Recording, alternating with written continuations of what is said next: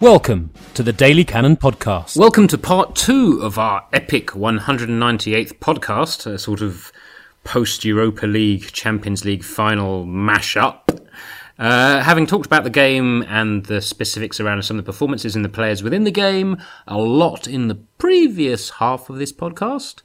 Part two, we now talk a lot about Unai Emery and what we feel about his performance as the season has gone on and what should happen next. So yeah, much as we can keep talking about the final and the disappointments and Farrell's and uh, all the Chelsea smugness and seeing Giroud celebrating on a plane and all the, or a coach, whatever it was, and all the rest of it. Um, as you said off air, it's time to cut to the chase.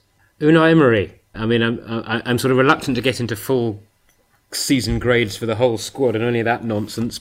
So with that in mind. Uh, What's your take? What, where, I mean, where do you see things going forward? Where do you see things now, and, and what do you think should happen with Unai Emery? I suspect you might be slightly more critical of the manager than I am. well, yeah, I mean, I suppose to me those those questions have very different answers. You know, what do I think should happen to the manager versus what do I think will happen to the manager? Um, personally, I can't see anything happening. I just think uh, we we stuck with one manager for twenty odd years. We're not likely to throw the next one out after a season of. Um, I'm going to call it mediocrity. You might disagree. Um, um, no, I'd say it's it's mostly mediocrity, uh, a continuation of the mediocrity of the year before. yeah, yeah, for sure, for sure. Um, but that's my that's my biggest issue with it is the whole point of changing the manager is to affect a change in the team, and I haven't seen anywhere near enough to suggest that I think that we're even heading in the right direction.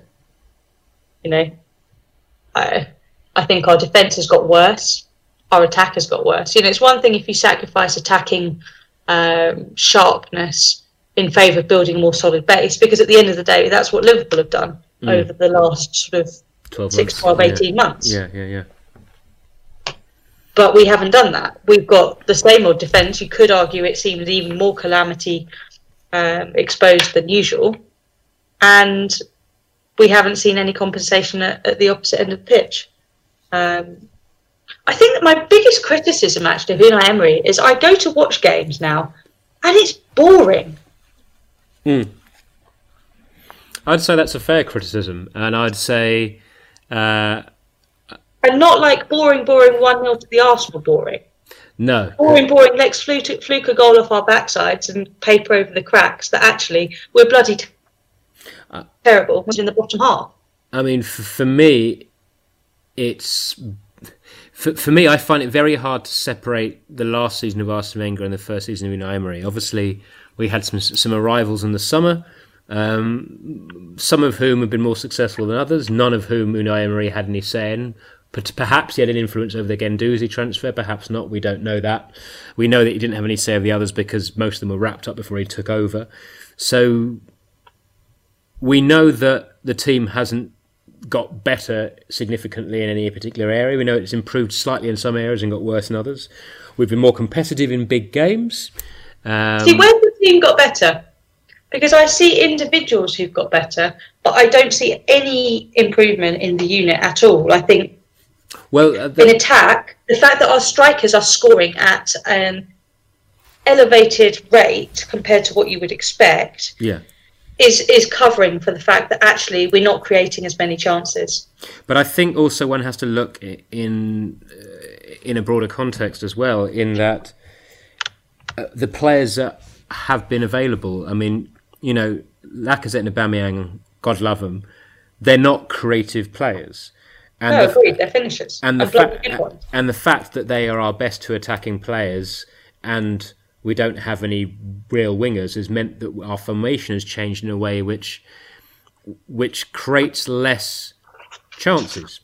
Uh, the difficulty is is it's if you're comparing it to the last season of Arsene Wenger chance creation or previous seasons, we have less players in the squad now who are going to create chances. We've got two strikers who are m- more likely to take chances. But if you look at it, uh, even last season, um, you had Giroud for half the season, who, for all his flaws, did contribute significantly to build up play against weaker teams at home. Uh, and you had, for the first half of the season, and for about half of that, genuinely interested, Alexis Sanchez, who, despite the Oh fact. no, I'm not having that, Matthew. He was bloody pants all season.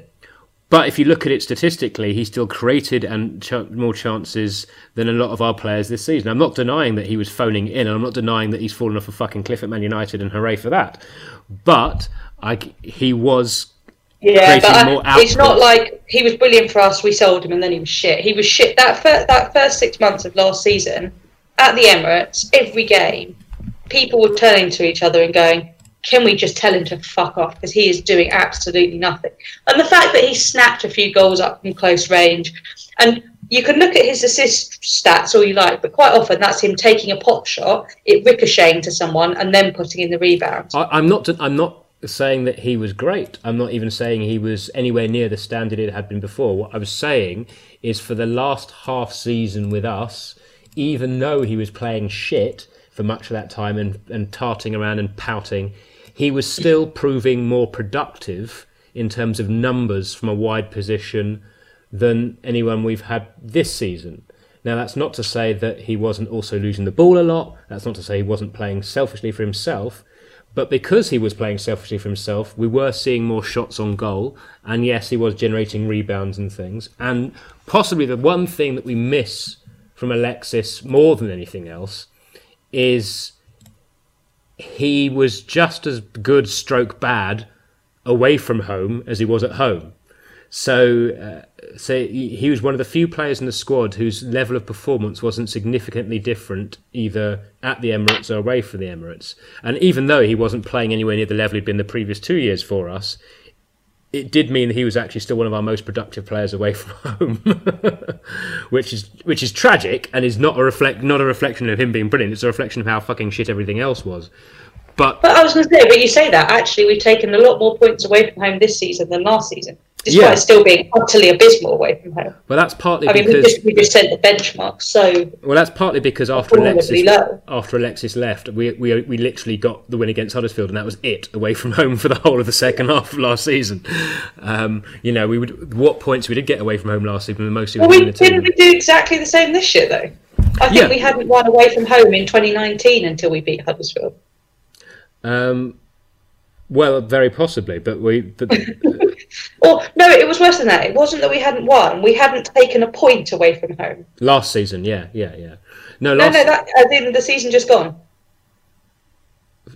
well, we had a run of doing that, but still we had better away form than we had the previous season. Which Yeah, is, but most of it came from that stretch of whatever, eh, 22 unbeaten or whatever it was that we had before Christmas. Yeah, indeed, indeed, and the team has fallen off a cloth, off a cliff rather, since Christmas, and I do think that some of that, uh, uh, I think Emery can take. What I would criticise Emery for is I'd say that in the in the run in, when the team was on its arse and you know half the players didn't look fit and they were struggling with it, he chose the wrong games to rotate the team in. And essentially, what will haunt Unai Emery is the fact that after a tough Europa League game, he prioritised trying to get points away at Wolves rather than at home against Crystal Palace because he took that game for granted. And that Crystal Palace game really shot the sort of yeah shot the legs out from underneath the rest of the season because when you're running on fumes because your players are all knackered, you want to make sure that you're playing with confidence, and that that defeat significantly damaged our confidence. And there were players playing in that game who were not up to it, and I'm not criticising the players specifically because it wasn't that they weren't trying, but they were not the players that Unai Emery would have in his first choice team. Uh, and I can understand why he did it, but ultimately, it, it, it, in a cold light of day, it was a mistake. Particularly when you consider that we were only two points off the top four. One, Well, two points off being two top. points off third, one point off Tottenham. Yeah, but Tottenham had a bit of goal difference.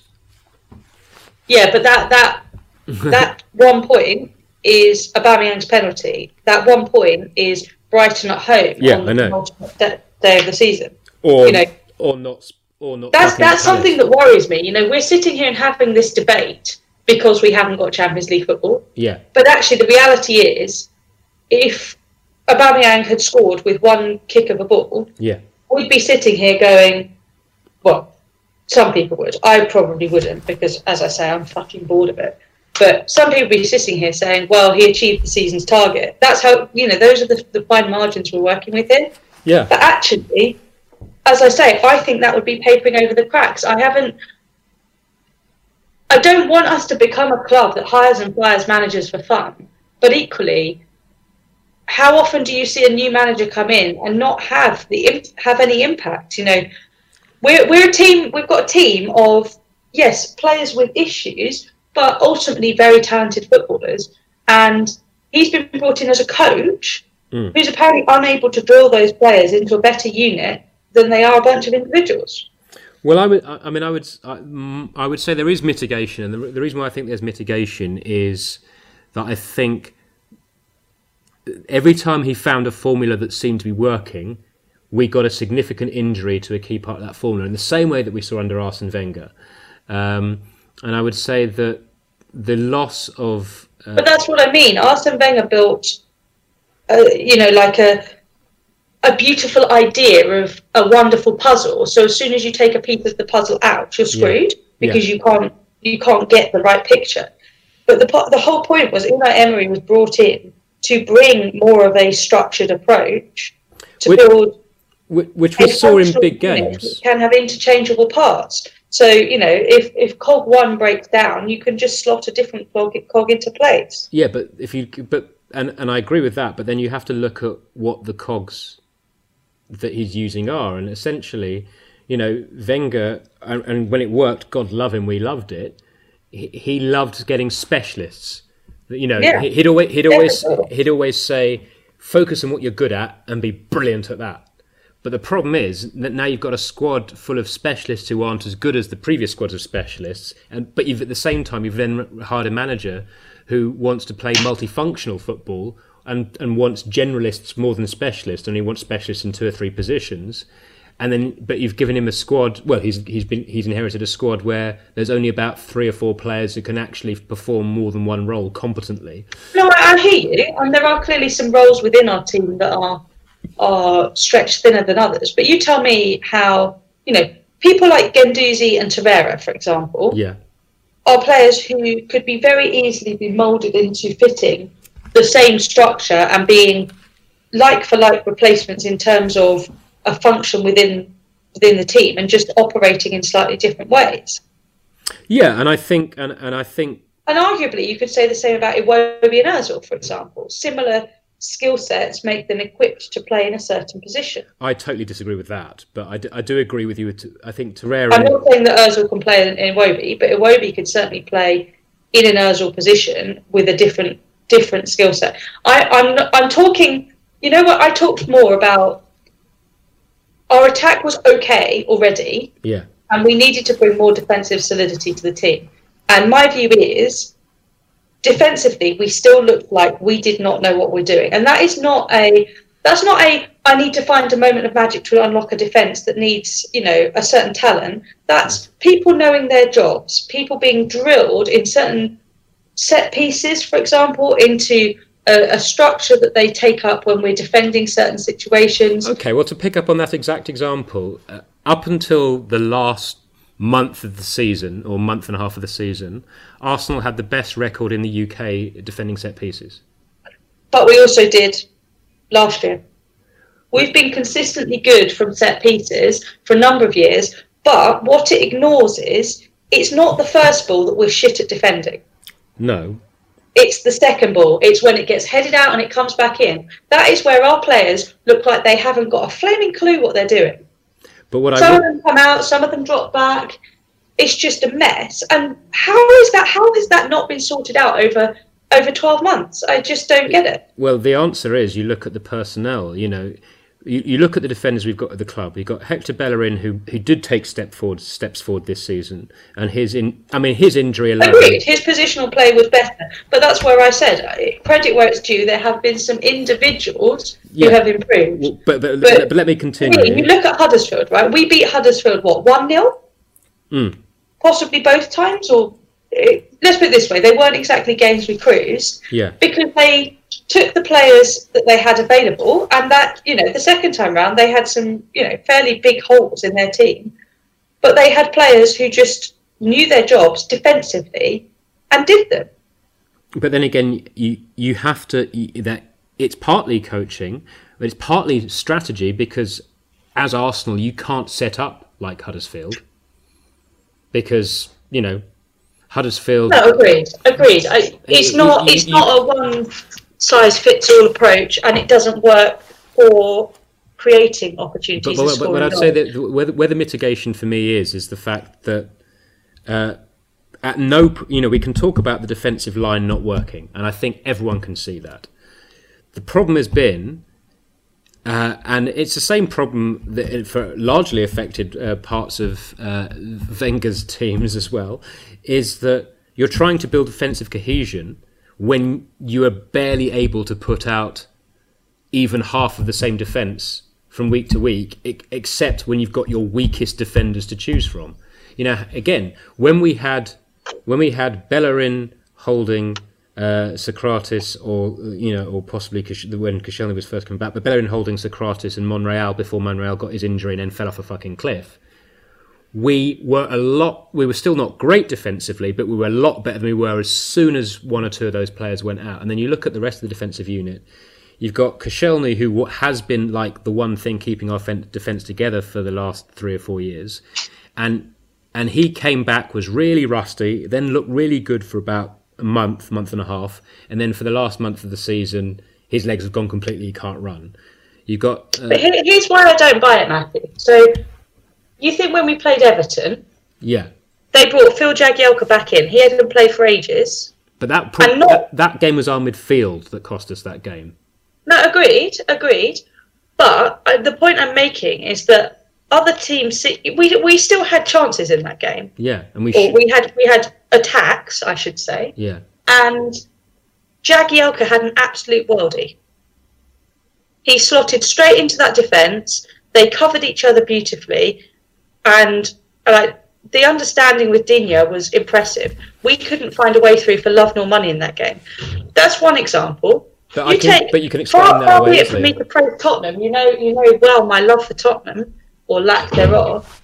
But they played games this season where they've played Sissoko, Wanyama, and people like that in games in central defence because of the way injuries have panned out. Sometimes before the game, sometimes during the game.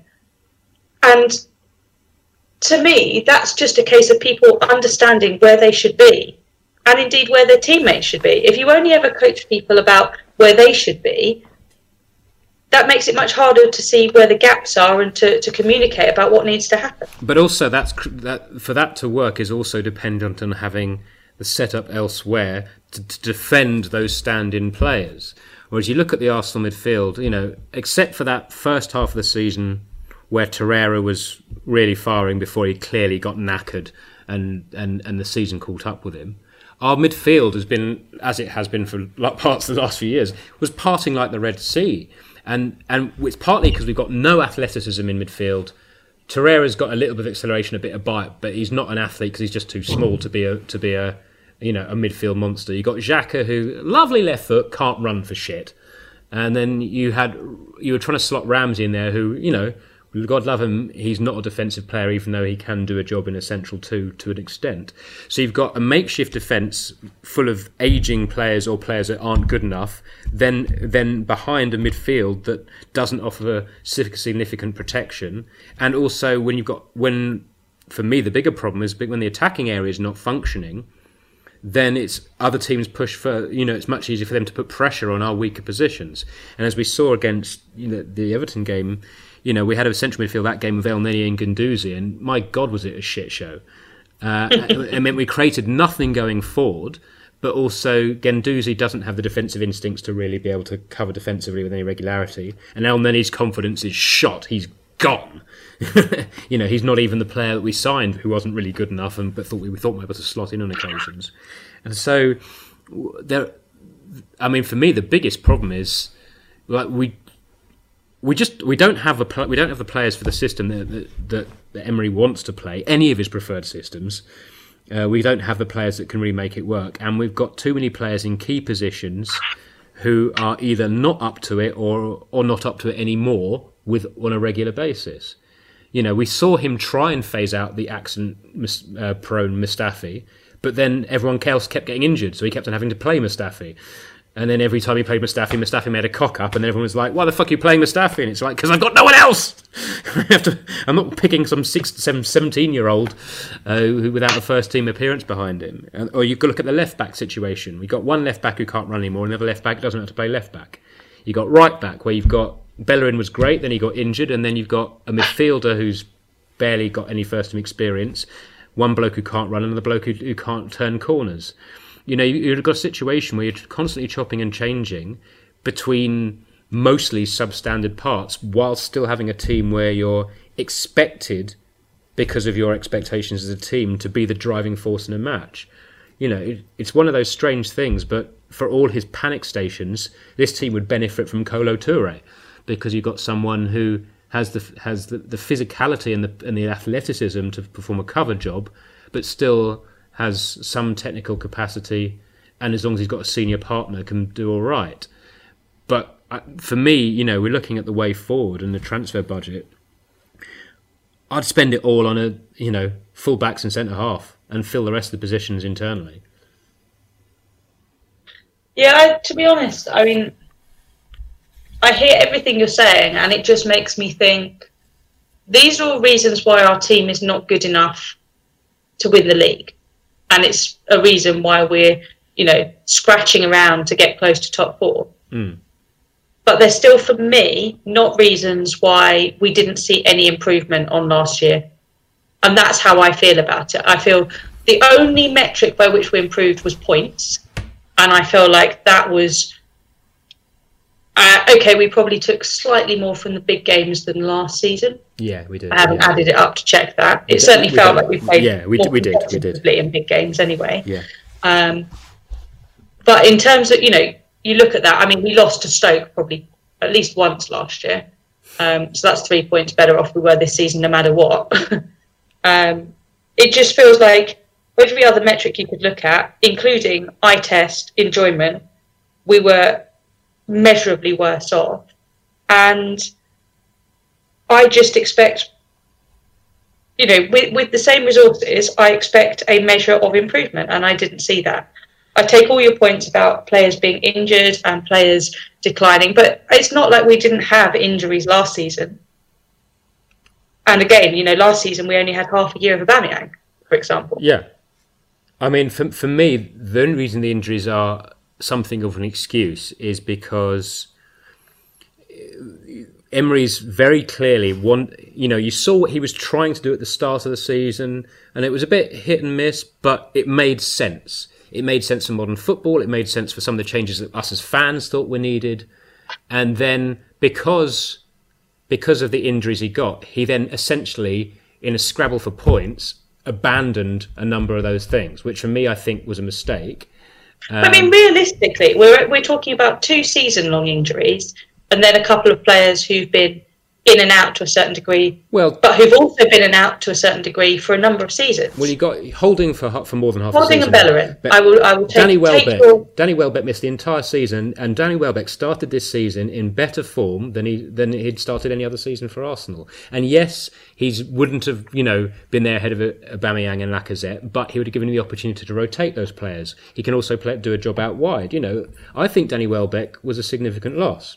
Again, we ah, had. Ah, well, there, there, I think we. Uh would probably agree to disagree. Well, I, am not saying he. I'm not saying he, he would have transformed us, but I'm saying that he he probably would have got us some. yeah, I'm not arguing that he could have a part to play in the odd game here or there, but for me, well, I think I think with the actual bigger impact of someone like Danny Welbeck being injured is it meant that.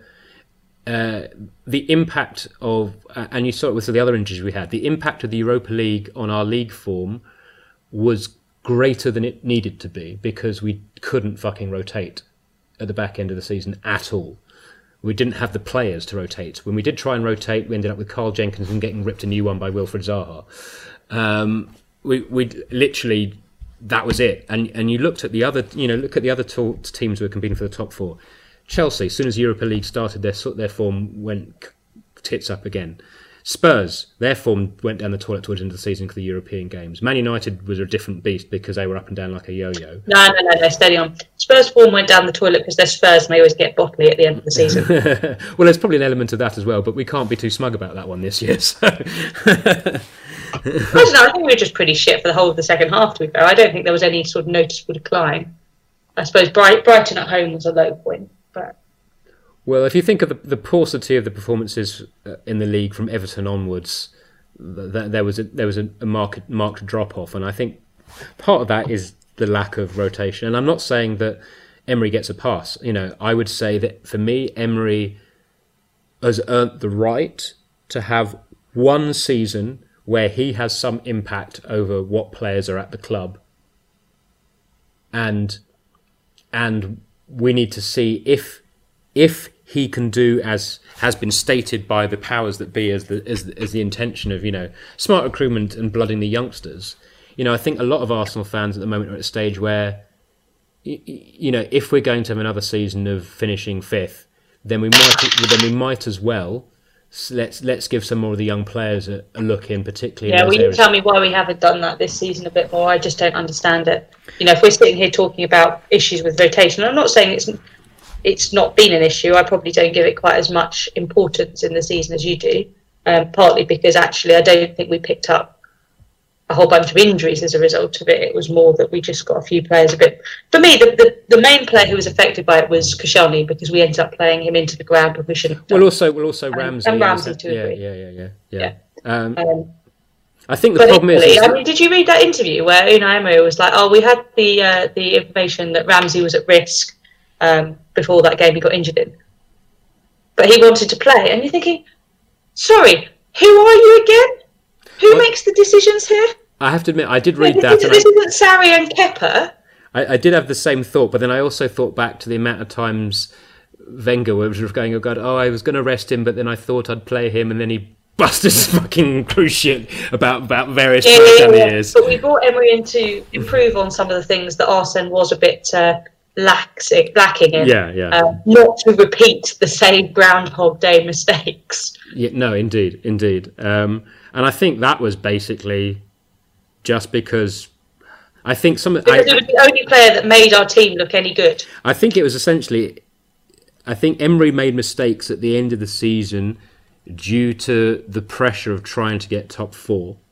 I, and, and for me, I thought up until I think the thing that gives us all pause for thought and makes us think maybe maybe this isn't the guy to take us forward. Yeah, I think we'd all be willing to accept the slightly crap football that there was at points of this season if we had got anything like the expected points haul out of the last seven league games. Yeah, if, because if then- because then we would won see all some sort of five games and we'd won all our last five games, we wouldn't think anything of it. We'd be like, well, you know, we played okay over the course of a season. And and, and but the, the thing is we don't know we can theorize as to why that happened but we don't really know. And that's and that's that that's what makes it quite difficult. Is it a mentality thing? We know this club has had a this squad has had mentality issues for for a long time and cracks under pressure. Is Here's it a the fact that question for you, Matthew. yeah? The great Arsenal Man United sides of certainly my sort of formative football watching years were renowned for the fact that when push came to shove, if they were a goal down Yeah. with 10 minutes to go, they would throw everything you could possibly imagine at you, and you would be under the cosh. Unless you got a, a pressure relieving goal on the mm. counter attack, you would be under the cosh, probably wouldn't see the ball for the last 10 15 minutes of a game. yeah I can't remember the last time this Arsenal side, if it was one goal down with 10, 15 minutes left, really went hell for leather to have a go. probably the back end of the 16-17 season Yeah. Uh, and this is this is what this is what makes it so hard to make a judgment call about is is it that Emery is what the most critical fans of PSG say he is, or is it that basically this squad is fucked?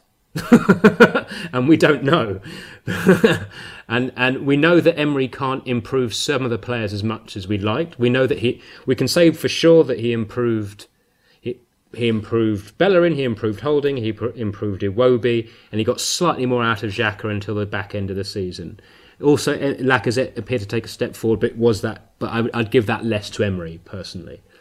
Um, we know that there's those improvements. We know that his tactical setup in big games were better. We know that his ability to take points against crap teams at home was worse, or at least dominate those games. But the problem, I suppose, what, what makes it hard is the biggest issues this team has have been the biggest issue this team has had for the last three years. Yeah. And and the question is is ideally we we hoped that Emery would be a magical unicorn that would resolve some of those issues. But that's not a magical unicorn though. A magical unicorn would be solving all of those issues instantly. Yeah. I don't think it's too much to ask that we saw some improvement in some areas of our game. And I, I just look at it and think we lost more games last year, sure. But we probably lost more games because we did have a bit more of a go.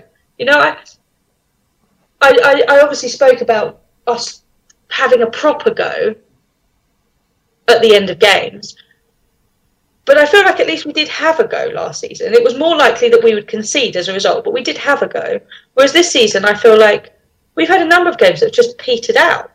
Yeah, and for me, I'd agree with you. That is the biggest concern. You just felt resigned. You know, like I've watched, I've watched far too much of Spurs this season for my liking, and I was watching Tottenham Brighton, I think it was, where Eriksen scored in like the 87th minute, yeah. but there was just this feeling of inevitability about it.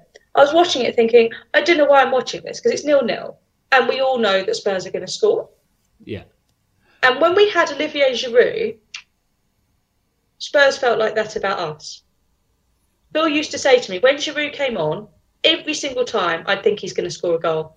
I have to say that I, I was actually having this conversation with someone the other day and saying that I think that Giroud letting Giroud go to Chelsea, I understand why it happened, but it was a massive fucking mistake. I, I don't understand why it happened. Well, I understand why it happened. It became because Wenger was always massively loyal to the individual interests of his players. That's why it happened. and uh, and that's you know that's that's long and the short of it. Um, I do also think that I, I agree. What you say is the biggest for me is the biggest single concern about Emery is that he's too conservative in, in, against teams we shouldn't need to be conservative against. I think he's shown a, greater tactical intelligence in, in some of the bigger games this season, but I think in the games that we should expect to win as Arsenal Football Club, I think he's been too conservative too often. And that yes. and that for me is like if that doesn't change next year, then it's time to bin him. But I mean, yeah, I guess the problem I have is I've seen enough this season that makes me think I don't think he has the right approach, mindset, skill set to turn around this club in the way that it needs turning around. And I think the problem you've got is you could go through ten managers and not necessarily find that that manager. Mm. But equally, that doesn't make it right to stick with one if you reach a point where you're sure they're not the answer. And I have reached that point. Yeah, and I haven't and I'm at the yeah. po- and I'm and I'm at the point where I'm. For me, it's like he's got he, he's got two more years in his contract, and he's got one more year guaranteed, because you always give someone a, a, a, one year longer on their contract than you than you waiting to see if they're good enough, because otherwise they're a dead man walking, and the whole thing becomes irrelevant. So for me, he's got one more year in his contract. The transfer budget's pitiful. He's got limited control over transfers, so there's only so much damage he can do in that particular area. uh, you know, but if he turns out to have bad judgment, it's so not... who who does have control of this mythical transfer budget? Well, obviously he's going to have an influence, but at the moment it's the it's Tweedledum and Tweedledee upstairs because we're all waiting for Edu to come along and, and and save us. And does that fill you with happiness, Matthew? Because it certainly doesn't fill me with happiness. It, it, doesn't fill me with happiness, but it is the reality of the situation, and getting a new manager is not going to change that reality. Well, let's hope Edu comes in sooner rather than later. I mean, the, it seems like we're about to buy a guy that Edu's been putting in a good word for us about, so maybe uh, maybe that's uh, an influence there already. Who knows? But for me, it's a case of let's give him a transfer window to see if he can oversee some renewal of this team. Because it was clear even when he came that this team needed renewal. We've got an aging squad for the most part of players who are either past their best or aren't going to be good enough. Um, and so whatever happens whoever's got the job they've got to do some turnover. And the question is, has he got the courage to do that next year with the pressures of pursuing top four? And has he got the courage to make the team play more in, in an attacking style, more akin to as he has done at some of his previous clubs? If the answer Yeah. is no, then he'll find himself out of a job before the end of next season. And if the answer is yes, then we might feel better about things. And for me, it's that cut and dry. Yeah, my, my, my other concern is his ability to manage a group of players. I think for the right reasons. To me, I felt this season like he's benched players. Um, you know, you can argue all you like about Ozil, um, but for me, benching Ramsey was an absolute nonsensical decision, particularly when you looked at how we were playing. And I think it was, you know, like we spoke about earlier, results papering over performances. The reality was we looked tepid, stale, and about as dynamic as a slow worm in many of those games. Meanwhile, we've got a player who basically, if you were to describe him in like a word, you'd call him the engine of a team. You Well, know? I, I mean, for me, the question, I, the, the, the thing about Ramsey is, what uh, clearly he was dropped for contractual reasons. Clearly, Which is shit because what's the point in keeping a player, Yeah. paying the money, and then not paying playing them? and I would, uh, and I would say that what was one of the, the tragedies of the season is Emery worked out how he could use Ramsey, and then just as that was really starting to yield results in important matches, as has been so often the case in the past, and is probably why the club isn't renewing his contract, Ramsey's hamstring went. Uh, just at the point where Ramsey's position in the team had created some momentum and he had made himself undroppable to the end of the season. Yes. Um, No, but the argument goes. I, I mean, I'm not behind the scenes. I've got no, absolutely no idea how true it is. But the argument is that actually it was Emery's decision to pull the contract because he, you know, because of the situation. Well, I've heard of three different arguments which are all slightly contradictory, and I have no idea which to believe.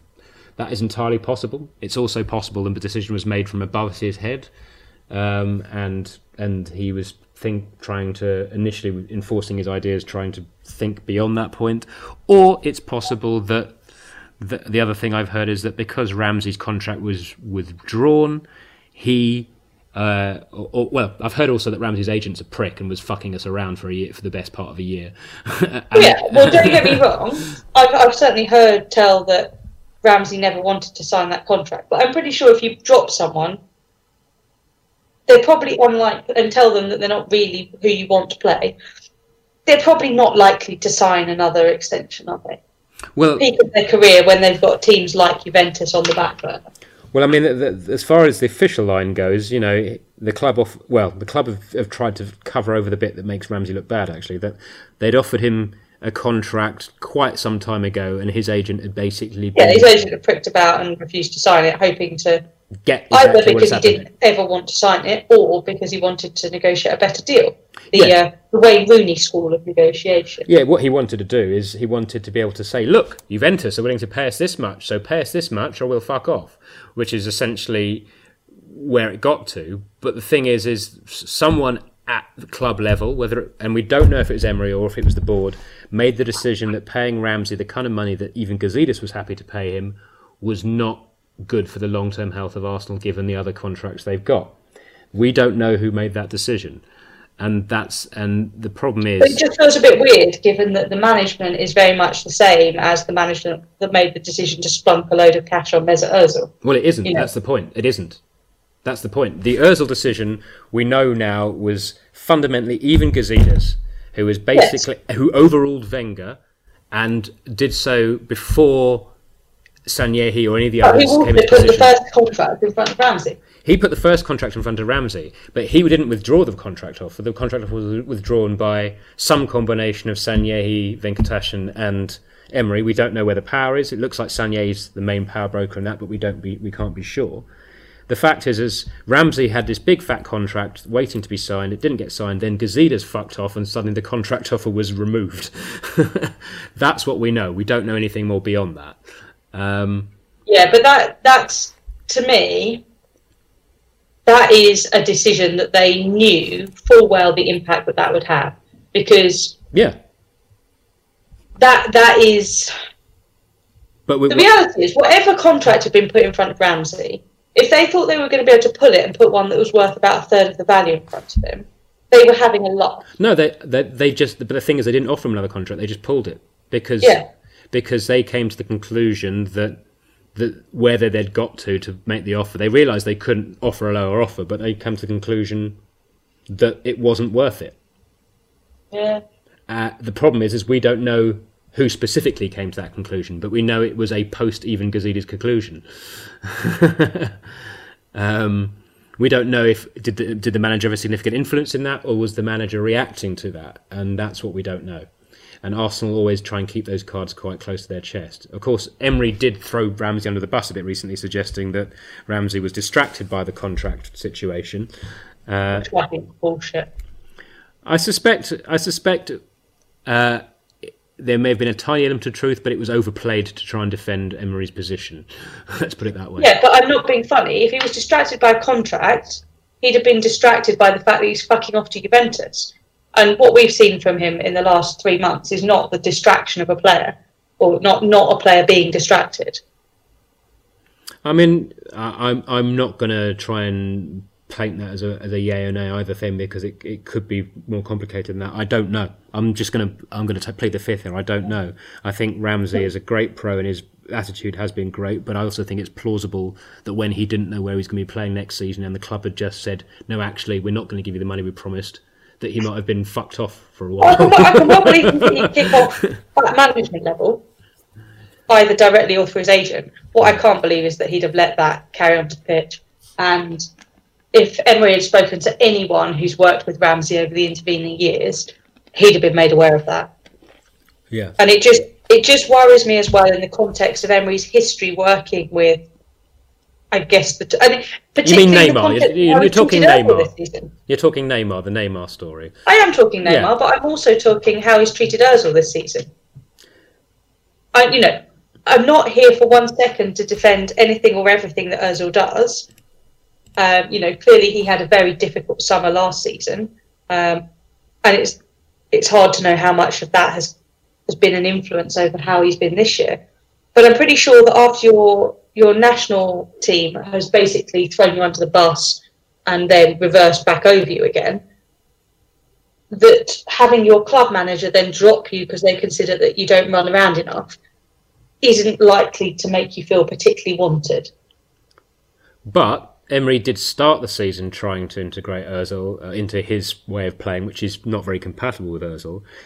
I mean, it's it's a difficult one because unfortunately, Emery's tactics don't suit Özil, but then Özil also played like shit a lot. so, do you blame the manager or do you blame the player? Yeah, or... you can also argue. I mean, I, I had this. Uh, who was who did I used to say it about? Um, I can't remember who I used to say it about, but there was a player that Wenger used to do this to too, where if you only ever throw them on for twenty minutes in a game where you desperately need something to happen, and where they've not played ninety minutes week in week out for months, why do you expect them then to be able to make that decisive impact in that moment? But the reason Özil wasn't playing is because he wasn't fit. I mean, you know, we know he had back problems. We know that he pulled out of training a number of times because of injury. We, you know, the player himself has said several times this season he's struggled with fitness and injury and hasn't found his best form as a result. Emery said it about, you know, we we, we want Özil. Özil needs to be fit. We know, you know, some of it might be a bit of a, a phony war of words, but we know that Özil. Yeah, and that, that's my point. Is you know, there's no smoke without fire. Don't get me wrong. Clearly, there's a little bit of that swimming around, but equally, there have been plenty of occasions when Özil's been playing and Emery's hooked him. yeah, but A bit like Lacazette getting hooked. I mean, I can tell you now, the atmosphere inside the Emirates at times this season, when Lacazette has been hooked, has been toxic. But actually, in quite a lot of those games when Lacazette's been hooked, it's proven to be the right decision. If you actually look at. Because quite often the person who's come on for Lacazette has impacted the game. Mm, Sometimes, I, generally, actually, the half time he doesn't tend to be a person hooked at half time, and it's those half time subs that tend to have made a bit more of an impact. Um, But- certainly at the Emirates, I found a lot this season watching. We've taken Lacazette off. We've replaced him with someone You, I mean, often to facilitate a change in formation, Yeah. but quite often it's not made a discernible difference. And particularly when we take Lacazette off when we need a goal, you know, it's it's a far cry from you throw on all your all your forwards and then you stick as many wide men, all the fullbacks on, so that you can try and pile balls into the box and make chaos happen. There, there's just nothing of it about that. It just, like you said, being overly conservative, overly cautious in those moments, and taking off Lacazette to bring on Mkhitaryan, for example, is not a substitution that excites anyone. No, and and this is one of one of Emery's biggest flaws, actually. And uh, speaking more broadly, is he's not someone who knows has he hasn't worked out really how to communicate and connect with the Arsenal fans within the stadium and to and, he, and and the English football culture. He's he's very much a Can I be honest, Matthew? I haven't watched a Unai Emery, Emery press conference probably since August well, you're not missing anything. Because I gave him a chance. There's, and obviously, you know, to be fair to him, English isn't his first language and it's something he's been working on.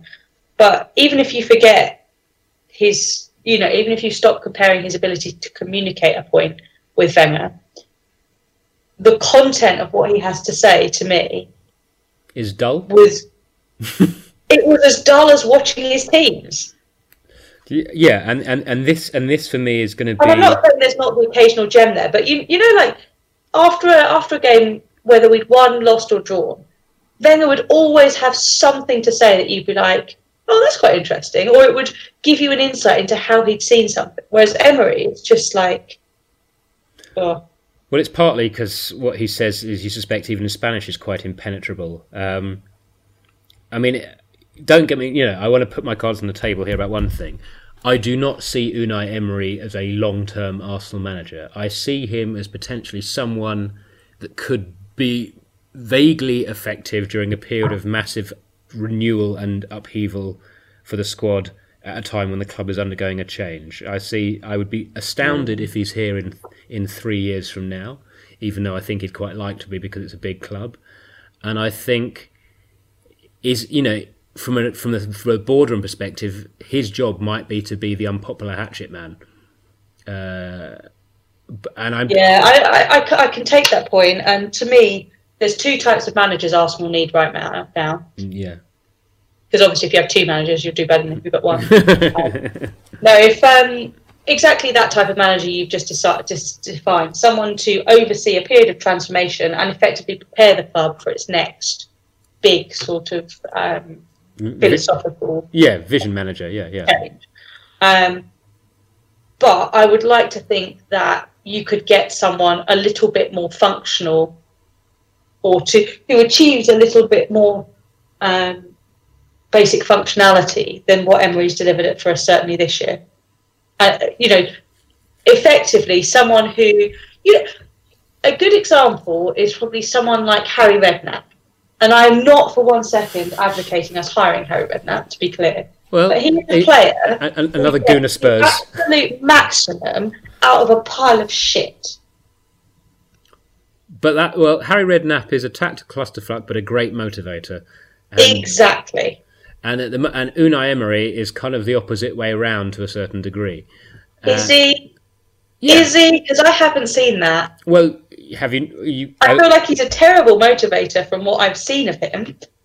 well, you know, lots of lots of gestures and not a lot of contact. I appreciate he's probably very different behind the scenes, um, but tactically, I haven't seen I- enough I- either. I, mean, you know, personally, I think talk about half-time substitutions, but why why are the tactics so wrong at the outset? I think actually, tactically, he's been very, very good in some situations and wide of the mark in others. I think. I think our Yes, performances. he's, he's, he's been a, he's made us more competitive in big games, Yeah, and, and, and he's got his but missed the point by miles in other games. And I think, And then when the biggest game of our season rolled around, he's fucked it up. although that was partly because he didn't have any of the players to. Well, not any, but he didn't have the Wow, players. I was going to say let's let's not sweep it all under. The, yeah, but to me, those players didn't look motivated to go out and play in a cup final. And for anything you want to say about Wenger, any of those three cup finals, no matter how down. You know, we were we were two 0 down against Hull after eight minutes. For God's sake, I have to say, if that was an Unai Emery side two 0 down against Hull, which let's face it, the way we defend at times is perfectly plausible.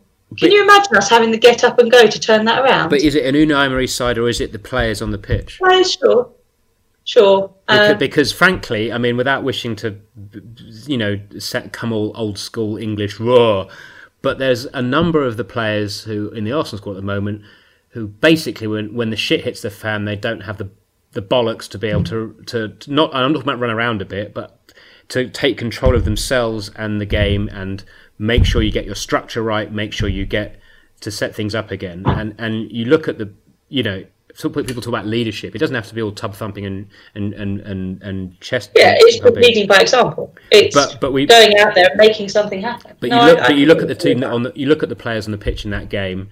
You have strikers who've done that a bit this season. You have Koscielny who's trying to do that but can't run anymore. And you had uh, Torreira had a, didn't have a good game and is he's trying to take on a bit of that role. And Xhaka had a, a decent game compared to some of his teammates. But but there's no one else there that could have provided any Again, Jack. Jack is a, a bit like Ozil. He's a player who can really make the team play a lot better, but he's not individually going to make the difference. No, Although but he nearly did. What I But- would, what, what I would say is, you know, he uh, uh, once you got past Cech and Koscielny, uh, Xhaka was the closest thing we had to a team leader on the pitch. Yeah. Whereas, obviously, you know, uh, sadly, uh, again, another where, moment where Ramsey would have been massive for us because you know, there's one thing you can say about him is he, in his own way, he will try and make things happen and drive things forward. Whereas I think, Yeah, he never hides. Whereas- He'll always want the ball. And that's why, actually, I think Iwobi was very unlucky not to get picked yeah, from the start because he has, this season, he has been a player who, it doesn't matter what situation he's in, his head hasn't dropped. And I actually think if Mkhitaryan had been fit, we'd have seen a formation with Iwobi and Mkhitaryan and no Özil in it, frankly. But Agreed, agreed, agreed. Oh, you say fit? Yes, fit to be allowed in the country. Available, not persona non grata. Indeed. Um, no, but the other type of manager, you know, one one option is to go for a transient manager, um, which the problem with that, I think, is you could go through transient manager after transient manager, and if you pick the wrong person, actually, you could be transitioning from A to C when actually C's nowhere near B, yeah, um, with B being the uh, the ultimate goal, as it were.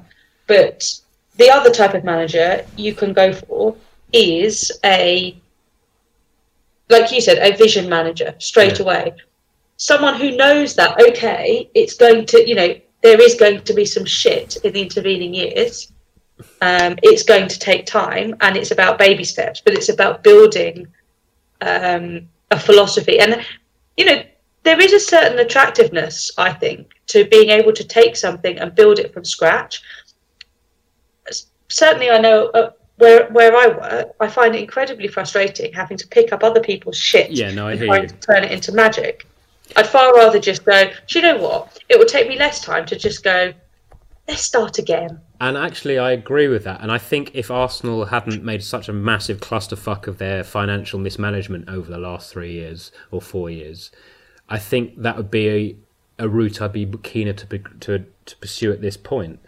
But the fact is, you, te- you you know you've already asked Emery to come in and try and turn it turn a team around when you've given him one summer of players that he's had no say over, and you now and now he's because he hasn't hit his targets, he's going to have less money to spend than the teams coming up from the championship, unless he can ship some people out.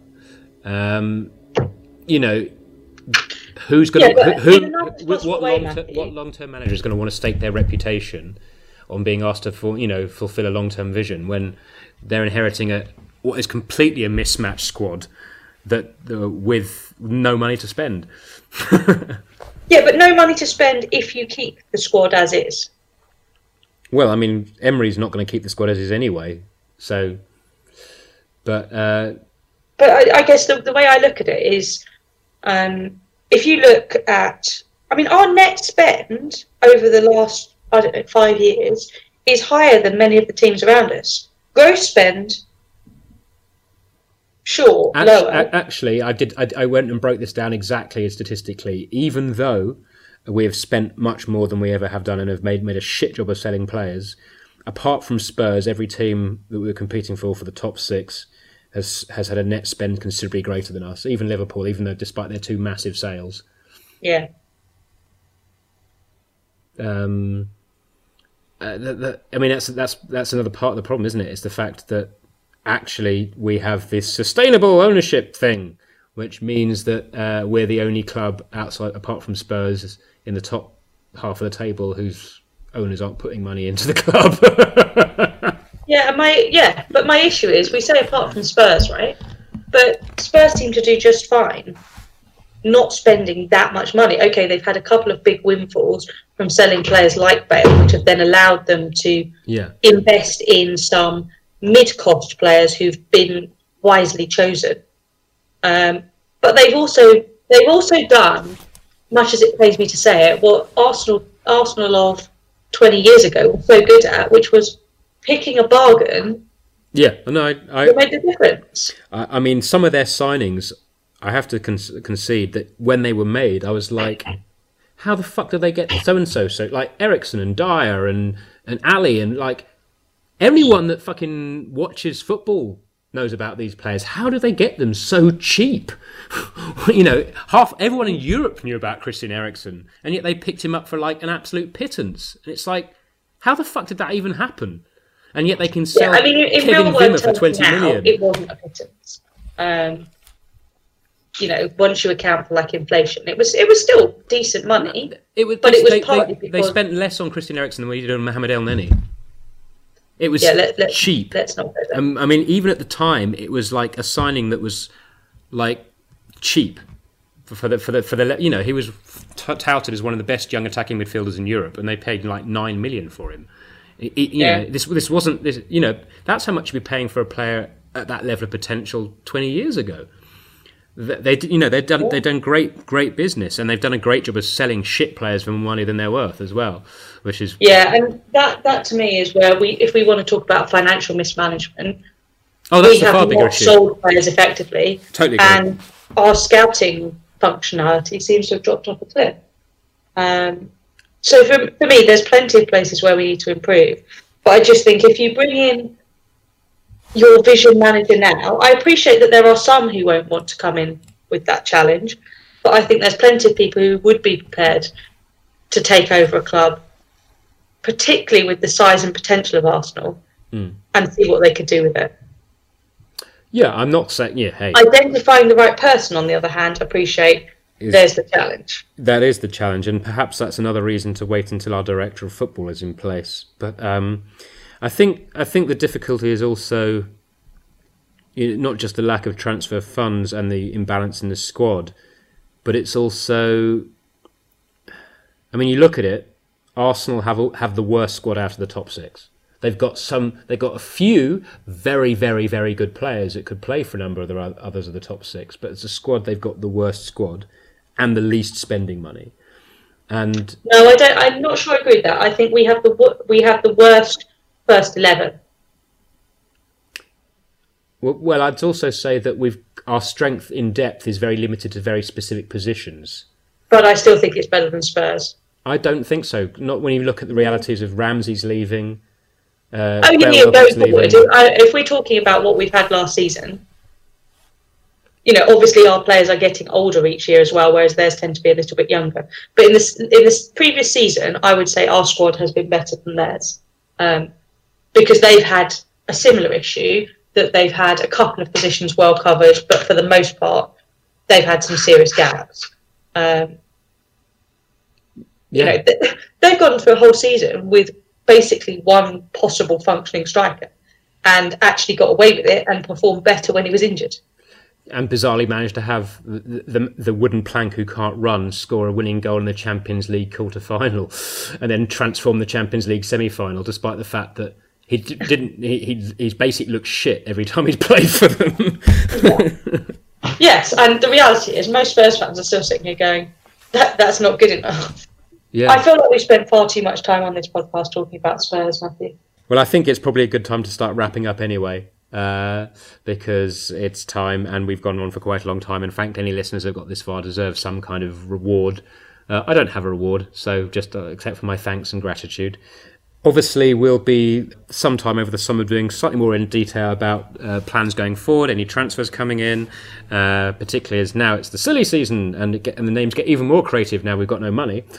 Uh, but we'll also. There's cricket to distract us, Matthew.